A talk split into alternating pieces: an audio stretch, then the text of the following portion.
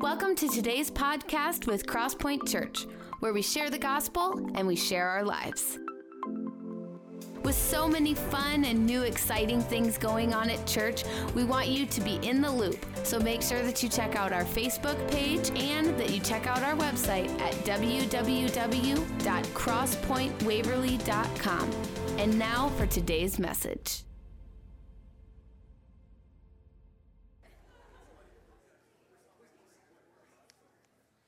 Well, good morning, everybody. Wow, what a day already it's been. What a powerful, powerful worship service. And I'll tell you what I found the most powerful thing about it is as I'm sitting down here on the front row with my wife, to hear your voices overpowering the speakers that were directly in front of me. And I'm like, this is what worship is all about. It's not something that we do as spectators. Instead, it's something that we do as participants. And, and I'll just tell you, wow, what a powerful, powerful time of worship this morning. Thank you, worship team, for leading us in that. And thank you to you for fully engaging in that moment to prepare your heart and come expecting for God to do something great for you. I just want to share a couple of things before I dive into the message. And the first is this this past Wednesday night, we kicked off small groups and children's ministries. And so, if you, it's not too late if you haven't signed up yet, I would encourage you as you exit today that you would sign up for a small group. There's men's small groups, sisterhood small groups, there's uh, Reg- there's sermon based small groups, there are classes that are being offered, all kinds of options and opportunities. And so, Pastor Dan is sitting on the second row over here. He can answer all of your questions about that. You can also sign up there today. And then, the other thing that I want to say about this is this past Wednesday night, I was in the first through fifth room, and what a joy and an honor and a privilege it was to be able to be in there and see PG and to see the other leaders just using their talents and their gifts to help disciple and empower the next generation. Like it was a blast for me to be able to see all of that. We have a tremendous, tremendous children's ministry on Sunday mornings and also Wednesday nights. If you're not utilizing it, I would encourage you to do that at the top of the stairs each Sunday. You can check your kids in and take them to their classrooms. And I'll tell you that what they'll experience in there is a lot more lively and less boring than what they'll experience in here. In fact, I was looking at a two year old this morning who was struggling to go into his classroom, and I said, I said, but you get to go in this classroom? That, you have these three workers in here serving today? How did you get so lucky? to be able to go in this classroom and ultimately the kids stayed in that classroom and uh, i guarantee you had a much better experience but anyway just want to encourage you with that and, and say this one caveat if you're not part of a small group on wednesday nights Please don't let that keep you from bringing your children here on Wednesday nights and bringing your youth here on Wednesday nights. We don't view children's ministry or youth ministry as a babysitting service. We view it as a discipleship opportunity, and we want to partner with you as parents to help disciple the next generation. We hope that one day all of the kids from our community would show up here on a Wednesday night for, for what's being taught. And so, anyway, I just want to encourage you with that. Uh, bring your kids, let them be a part of it, and, and sign up for, uh, for a small group. And then another thing tonight, the Point College Ministry kicks off tonight. So exciting. Pastor Madison has been connecting with a number of the teams at Wartburg and a number of the students. And tonight, uh, we're going to shuttle and bus students from the campus over to here. Be praying for that service tonight that students would encounter the mighty power and the presence of the Holy Spirit and that they would experience life transformation at the beginning of the semester that would set the pace for them for the rest of the year and potentially the rest of their college careers. In fact, let's just pray for that right now. Lord, we thank you so much for what you're doing in our church in every generation, in every movement. And tonight we pray for the Point College Ministries as they kick off that even now that you would begin to prepare the hearts of college students that are being invited, that have been invited to come tonight. And Lord, we just pray for a mighty outpouring of your spirit in the service that students who are far from you tonight would be reconciled back to you and others who are pondering uh, what they should do with their faith that tonight would just be solidified in Jesus' name. Amen. Amen. Well, over the last few weeks, we've been celebrating a new thing that we're going to be kicking off at the beginning of October called the School of Arts. Pastor Fisher is leading that, and there has been so much interest and momentum that registered today are 82 students already for the School of Arts that's going to launch next month. It's huge. It's huge. September 19th, there will be an open house from 5 o'clock till 7 o'clock. We'd encourage you to come. And, and I'm just telling you, I'm excited through this ministry what God is going to do. He's going to raise people up. This ministry is going to develop the gifts inside of people, of many kids and youth and adults. We have a child as young as five years old that's registered for a lesson and we have an adult that's 72 year old that's 72 years old that's registered to uh, to take music lessons. And so i just want to encourage you whatever season of your life that you're in god's not done with you yet right? And so i encourage you if you want to do that to be a part of it. And many of you have asked is there a need with the school of arts? Surely there are costs associated with that. Is there a need and an opportunity to be able to be a part of that in a financial way? And i'll just say yes Yes, there is a need, and yes, there is an opportunity. The startup cost for the School of Arts between the construction and purchasing uh, the pianos for those rooms is about $20,000. And so, uh, if you want to be a part of that, one way that you can is through Kingdom Builders. For those of you who are unfamiliar with Kingdom Builders, it's our funding strategy for global missions, local church expansion, and future Christian leaders. And we're not going to cut out another missions project for this. We're just believing God to be able to fund it this way. And again, many of you have asked, and so here's the opportunity to be a part of it. You can give online at crosspointwaverly.com, mark Kingdom Builders on it. You can write a check or cash and drop it in the boxes on your way out. And again, just mark it Kingdom Builders, and we will get that uh, taken care of. School of Arts actually checks off two of the boxes of global missions, local church expansion, and future Christian leaders. It enables us to be able to meet a need in our community as well as raise up uh, worship leaders and worship uh, people for, uh, for the future. And so I'm excited, so excited about that. Well, this morning we're going to kick off a new series. You can go ahead and turn in your Bibles if you would like to Galatians chapter 1. Galatians chapter 1. This, the book of Galatians is a letter to the Galatian churches. And in this series, we're going to look at its importance and theological relevance to our faith and life today.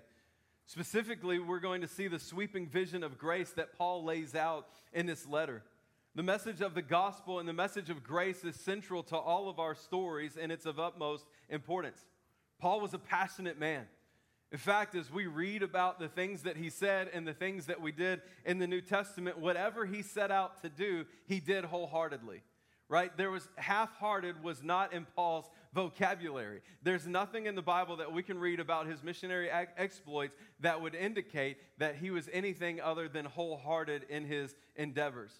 And the reality is is that in his zeal and in his passion he ran some people off.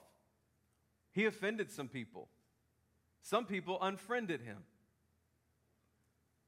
And what we see is that what Paul was most passionate about and cared the most about was the gospel.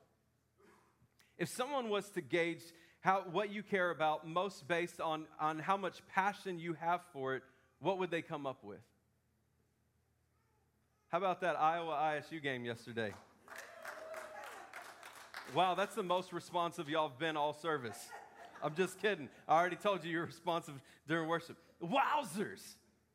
By the looks of it, yesterday there were over 60,000 people passionate about cheering on the Hawkeyes. A friend of mine invited me to go with him yesterday. This is my very first time ever to the stadium, first time ever watching a game. And the pre-show and the pre, like I almost called it pre-service, right? That's uh, pre-game was electric.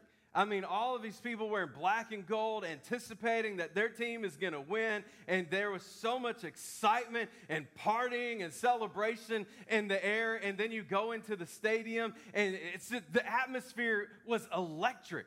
I mean, the commentators were even talking about how electric that that was. And, and I'll just tell you that I went in neutral colors. I had brown on. And somebody, seriously, and somebody said, wow, uh, you came in neutral colors today. And I said, I did. Because, you know, I, y'all can pick teams. Clearly, some of you have already uh, celebrated that ISU won the game yesterday. Spoiler alert if you were going to watch it today, my apologies. so I had these neutral colors on, and my friend that I went with was an ISU fan. And so he had his red colors on, and we were in the sea of black and gold.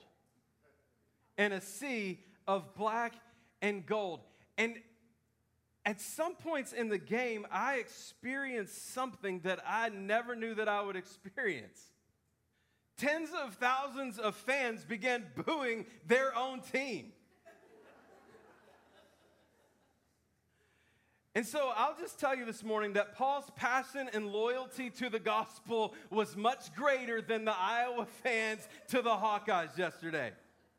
In the midst of loss and adversity, Paul didn't boo it, he celebrated it and preached it all the more. That's good right there. Look, y'all must be more Iowa fans in here than I thought. I'm not trying to offend you with that analogy. I'm just telling you that those of you who are Iowa fans, that's how your fans represented you yesterday in the stadium. That's all I'm saying. Paul was a church planting missionary. Some of his exploits are recorded in the New Testament. And what we see is that these exploits and these missionary endeavors were never easy. He suffered greatly and he endured. He would travel to churches and he would get them established, and then he would move to a new location to do the same thing over again while writing letters of instructions to the churches that he had just planted. One of these congregations was the body of believers in Galatia. After Paul established the church, there were a group of people that would come in and capitalize on what he had done, not at his invitation or his initiative and they would begin to present things to, uh, to these new converts that would confuse the, the new believers. And the main thing or the theme that they would add is that you had to follow the law of Moses to be saved. Luke records in Acts chapter 15, verse number 1, it says, But some men came down from Judea and were teaching the brothers, Unless you are circumcised according to the custom of Moses, you cannot be saved. Verse number 5, But some believers who belonged to the party of the Pharisees, rose up and said, It is necessary to circumcise them and to order them to keep the law of Moses. We see in these verses that one of the things that, would, that they would add is that men had to be circumcised to be saved. You can imagine this was not a popular teaching among the men of that day. The necessity of circumcision was an example of following the law, and it was a sign of the covenant in the Old Testament. And Paul expands on what the gospel is and what it's not in, in the letter to the church to the churches in Galatia. The gospel is about Jesus and what he did, his sacrificial death on the cross for our sin. So let's pick up in Galatians chapter 1, verse number 1. It says, Paul, an apostle not from men, nor through man, but through Jesus Christ and God the Father who raised him from the dead, and all the brothers who are with me, to the churches of Galatia. Grace to you and peace from God our Father and the Lord Jesus Christ, who gave himself for our sins to deliver us from the present evil age, according to the will of our God and Father, to whom be the glory forever and ever. Amen. Verse number six I am astonished that you are so quickly deserting him who called you in the grace of Christ and are turning to a different gospel. Not that there is another one, but there are some who trouble you and want to distort the gospel of Christ. But even if we or an angel from heaven should preach to you a gospel contrary to the one that we've preached to you, let him be accursed. As we've said before, so now I say again if anyone is preaching to you a gospel contrary to the one you received, let him be accursed. For am I now seeking the approval of man or of God? Or am I trying to please man? If I were still trying to please man, I would not be a servant of Christ. Let's pray this morning. God, we thank you so much for your word for the power that it has to transform our lives. We ask that over the next few moments that we would sense a demonstration of your Spirit's power. Would you make your word come alive to us? Open up our eyes to see, our ears to hear, and our minds to understand what you'd have for us. In Jesus' name, amen. So many of the letters that we see that Paul wrote to the churches are filled with encouragement. And a greeting like this every time I remember you, I thank God for you. But this letter is different. Paul doesn't start it out that way. Paul's disappointed in, in these believers. He's disappointed how easily they've come to believe the false teachings of those that have come in after him. And in verse number one, he's addressing the fact that some didn't think that he was a real apostle because they had perceived that he had not seen the risen Jesus. And this was one of the requirements. And Paul just lays it out there for them, and he says, I, Paul, an apostle. He had seen Jesus on the road to Damascus. He says, I am an apostle, and this is the authority that I write this letter. And he says, It wasn't God who called me or qualified, excuse me, it wasn't man who called me or qualified me. It was God who called me and qualified me. He says, Not from men nor through man, but through Jesus Christ and God the Father who raised him from the dead. He says, Yes, that's the one who has called me and qualifies me. And he lays out his credentials and then he makes this address. He says, To the churches in Galatia, there were a number of churches in multiple bodies that he's addressing. And these churches have royally messed up. They've come under the influence of these Judaizers who have discredited Paul's apostleship. They've called into question the validity of the gospel. They've insisted that his converts weren't real because they hadn't uh, been circumcised. Imagine with me this morning that you know deeply the love of Jesus. You've passed on that love of Jesus to your kids, and now they go away or you move away and somebody comes into their lives and says something like this Your dad tried the best, he tried to do the best by you. He really loves you. He tried hard, but he just wasn't qualified to talk to you about spiritual things at that level. And he thought you were soft and that you wouldn't be able to handle all of it. And so he just shared with you this Jesus loves you mumbo jumbo and that Jesus is enough. But it's really not. There's more to it, kid, and I'm sorry he didn't tell you that. Imagine if somebody did that to you. Tried to discredit you, try to, try to drive a wedge between you and your kid, and then try to get them to believe something that's completely untrue. And this is what happened for Paul. These weren't his biological children, but these are converts, people that he had raised up, who had presented the gospel to them. This is fruit of his ministry. That now somebody has come in and is discrediting the message that he shared. And so Paul is livid with the Judaizers who are presenting this, and he's disappointed in the converts. And with all of this, he starts his greeting to the churches with this word grace. In verse number three, he says, Grace to you and peace from God our Father and the Lord Jesus Christ. Paul's saying, You've really made a mess of things, but all is not lost. He encourages them to go back where they began, which is grace. He says, And there you'll find what you need, everything you need, the only thing that you need. There you'll find grace.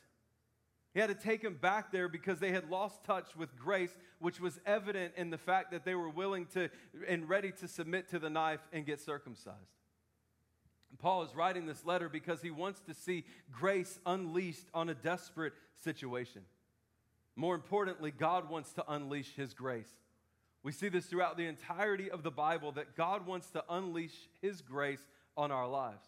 So, after all that has transpired, Paul says, Grace and peace to you. Maybe there are some in the room today or some watching online who you've really made a mess of your life. And today, the word of those for those who will repent is grace and peace from God our Father and the Lord Jesus Christ. He continues in verse number four to tell us why there's even grace. Talking about Jesus, he says, who gave himself for our sins to deliver us from the present evil age. Paul's pointing the Galatians back to this fundamental fact that Christ gave himself for our sins. We hit on this last week with the sin problem and addressed that it was addressed by Jesus on the cross. He gave himself for our sins to deliver us from the present evil age, not that we would be conformed to the world, but to be transformed, so that we could offer ourselves as living sacrifices, holy and pleasing to him. And in verse number four, he continues with according to the will of God our, and Father. According to the will of God and Father. What's the will of God? 2 Peter chapter 3, verse number 9. 2 Peter chapter 3, verse number 9 says, The Lord is not slow to fulfill his promise, as some count slowness, but is patient towards you, not wishing that any should perish, but that all should reach repentance. There's something so amazing here this morning that I hope you don't miss. And it's this the Galatians had wandered away from the message of grace. They had, had it, they had added an extra burden that Christ didn't intend for them to carry, and in doing so, effectively said Jesus wasn't enough. And in the mess that they created, Paul encourages them not to continue in ignorance, but instead to come back to grace. There are a couple of lenses that we could look at this letter through today. And the first lens is that it is a letter for those who had the faulty belief that they could earn God's favor through their works. The other lens is that this letter could be viewed as a letter for prodigals. It's a letter for those who've made a mess of their own lives, who are on the verge of abandoning their faith, ready to shipwreck their faith, and for those who are on the brink of moral or spiritual disaster. And the image or the message through both of those lenses is a call for wayward believers to come back to grace. This morning, this is still the cry of the heart of our Heavenly Father. His cry is that all those who've adopted a false gospel and those who've turned away from God would come back to grace. And Paul lays out that there is grace. In his introduction, he's right there with them, telling them that there's grace for them and peace. It's like he's giving them hope right before he's about to pierce their soul with some very direct language. In verse number six, he voices his disappointment in the body of believers there. He says, I'm astonished that you are so quickly deserting him who called you in the grace of Christ and are turning to a different gospel. Paul has invested in this community and he's torn up inside because they've deserted grace. They've deserted the faith that they once believed. And they might not have viewed it that way, but the Judaizers had sold them a bill of goods on how to enhance their faith, and in doing so, they deserted grace. There's this gospel equation is this is that Jesus plus nothing equals everything. Jesus plus nothing equals everything. Jesus plus anything else is not the gospel. This is why Paul accuses the Galatians not of adding to the gospel, but turning to a different gospel altogether. This morning, we might wonder why then and why now? Why would anybody in their right mind turn from grace to no grace? Or to turn to another gospel that's no gospel at all? As Paul continues in verse number seven, he says, Not that there is another gospel. He says, But there are some who trouble you and want to distort the gospel of grace. This verse shows us two reasons that people turn away. The first reason is they've been troubled. People have experienced crisis or adversity or tragedy or pain or hurt or loss. The second is people turn away when they encounter twisted truth. Paul said they're turning to another gospel, not that there is another one, but there are some who are troubling you who want to distort the gospel. And if that isn't an image for what's happening today, I don't know what is. There's a push for universalism like no other. And some of you are like, what is universalism? Universalism is the belief that all roads lead to heaven and that everybody will make it. This is not the message of the gospel. We talked about this a while back in our Unearthed series, how we talked about uh, finding our identity and that the world tells us to look in, find the deepest desire, whatever that is, then look out to find a group of people who will support that, and then find, look up to find a religion that then uh, supports all of that. And we just reject that as followers of Jesus. We don't look in to determine who we are and to determine reality. Instead, we just look up right? And we look up, and God determines who we are. He determines our identity, He, he determines morality. And so, with this push for people to look deep within to determine morality, there's been disastrous effects. Across the board, good has been called evil, and evil has been called good. For many, the Bible is no longer the standard, and people have turned to a gospel or a belief system that is no gospel at all. Let me say it this way and then, then we'll move on. The, the, the gospel message is this that God, the grand creator of the universe, spoke the heavens and the earth into existence. What power! He created Adam and Eve, and sin entered into the world through Adam and Eve, and humanity now has a sin problem that has to be dealt with. Paul tells us in Romans chapter 6, verse number 23 for the wages of sin is death, right? Eternal death and hell. For the wages of sin is death. It doesn't say, for the wages of sin might cost some of you a little bit in this earth, but don't worry because again, all roads lead to heaven and everybody makes it there. Paul says, for the wages of sin is death. And then there's this conjunction, but the free gift of God is eternal life in Christ Jesus our Lord. Look, I know that there are some people who struggle with the idea of hell. They ask, how could a loving God send someone to hell, and they don't think it's fair. And I think I could allow myself to go down that track if God didn't make it so easy for people to believe in Him. He doesn't require anything from humanity that they can't control. He doesn't require a certain ethnicity, He doesn't require a certain pedigree, He doesn't uh, require a certain undetermined amount of good works. He doesn't require that you have a certain amount of money to your name. Instead, what Paul says to the believers in Ephesus in Ephesians chapter 2, verses 8 and 9, he says, For grace you have been saved through faith, and this not of your own doing, it's the gift of God, not a result of works, so that no one may boast. For by grace you've been saved through faith. It's not of our own doing, it's, it's a gift from God. Paul says you can't earn it, and you can't buy it, and you don't deserve it, but it's by grace. And that grace has been extended to all. John chapter 3, verse 16 and 17 For God so loved the world that he gave his only Son, that whoever believes in him should not perish, but have eternal life.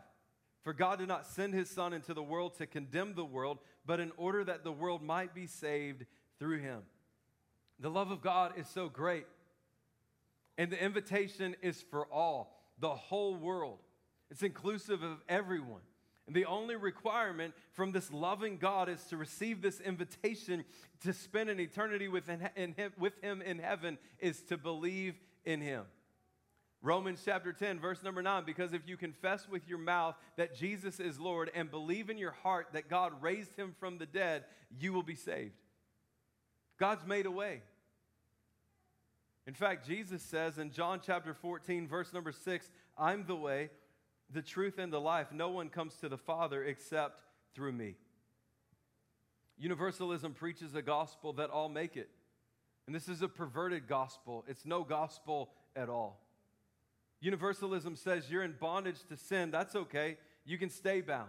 In fact, you can continue in all sorts of immorality and evil and still make it to heaven. And this is the prevalent gospel of our culture today and of some churches. And if Paul were to address the church in America today, I can't imagine how much stronger that his language would be and his rebuke would be for us. To think that this is the most advanced society in all of history. We have the deep and the rich history of the church, unprecedented access to the Bible, yet rather than read it and know it, people believe a different gospel. People have, as verse number seven says, distorted the gospel of Christ or created or turned to a new gospel that's no gospel at all. And Paul feels so passionately about this that in verse number eight, he says, even if we begin to preach to you something contrary to what we've shared in the past, He's, he says it so dramatically, even if an angel appears to you and presents a gospel other than this, may they be accursed. He writes, If anyone is preaching to you a gospel contrary to the one you received, let him be accursed.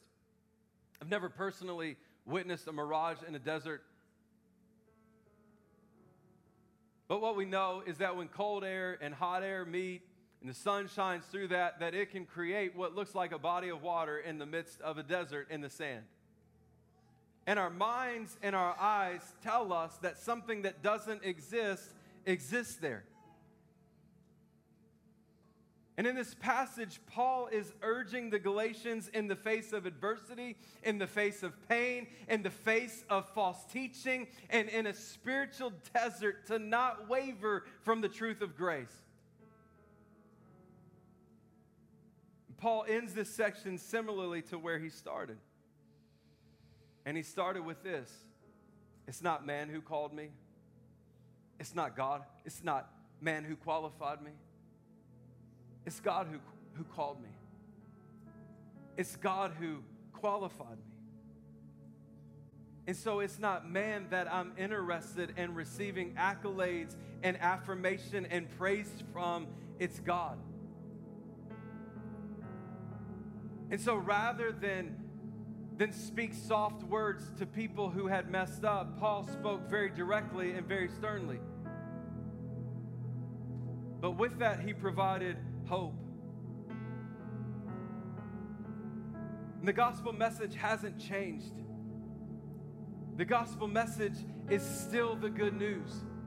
Sin separates us, but God, in his love for us, sent his son Jesus to die on the cross so that we could have forgiveness of sins and receive the free gift of eternal life with him in heaven.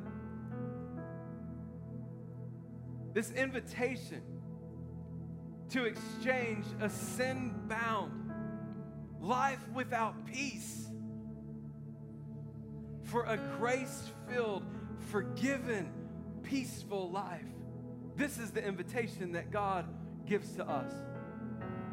And so maybe today there are some of you, because of adversity or because of hurt or because of pain or because of false teachings, that today you're, ready, you're, you're ready to walk away from God. You're ready to walk away from the church. And I just want to tell you that what you've seen is a mirage and it's an illusion. The water that you think exists on the other side is not nourishment to your soul. It's not healing water to bring healing to you. And so I want to encourage you, as Paul said, to the believers in Galatia. If you've turned away today, turn back to grace. If you've added something else, remove it, repent, and turn back to grace. And for others of you that are sold out right now, fully committed, can I just encourage you to not lose sight of grace? Don't lose sight of the gospel don't add anything to it. We bow your heads and close your eyes all across this room. God has a better way. And his way is truth and righteousness and holiness. With every head bowed and every eye closed this morning, if you say, I'm not a follower of Jesus, but today I want to become one. Maybe there are others of you who at one time walked with God you've turned your back on Him and you say, Today I need to see my relationship restored back to Him. If that's you, when I count to three, why don't you slip up your hands all across this room? One, two, three. Lift them up all across this room. Thank you. I see that hand. You can put it down too. Are there others this morning? Three. You can put it down. Are there others this morning? Let's all stand.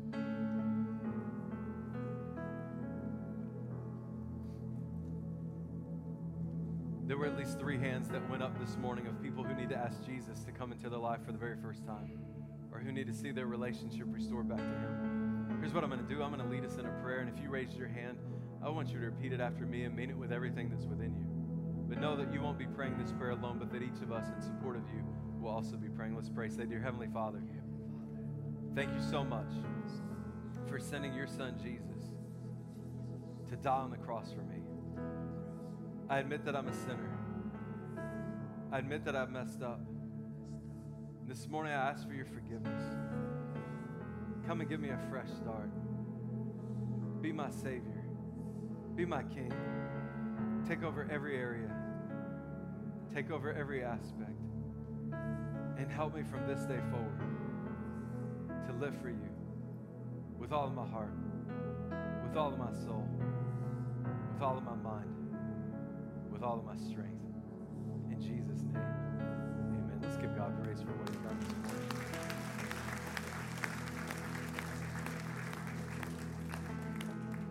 If you raised your hand and prayed that prayer, I'd ask that you would text the word yes to 319 250 8998. Again, text the word yes to 319 250 8998. We want to follow up with you on the decision that you've made today in the journey that God wants to take you the end of each of our services, we leave time for people to receive prayer.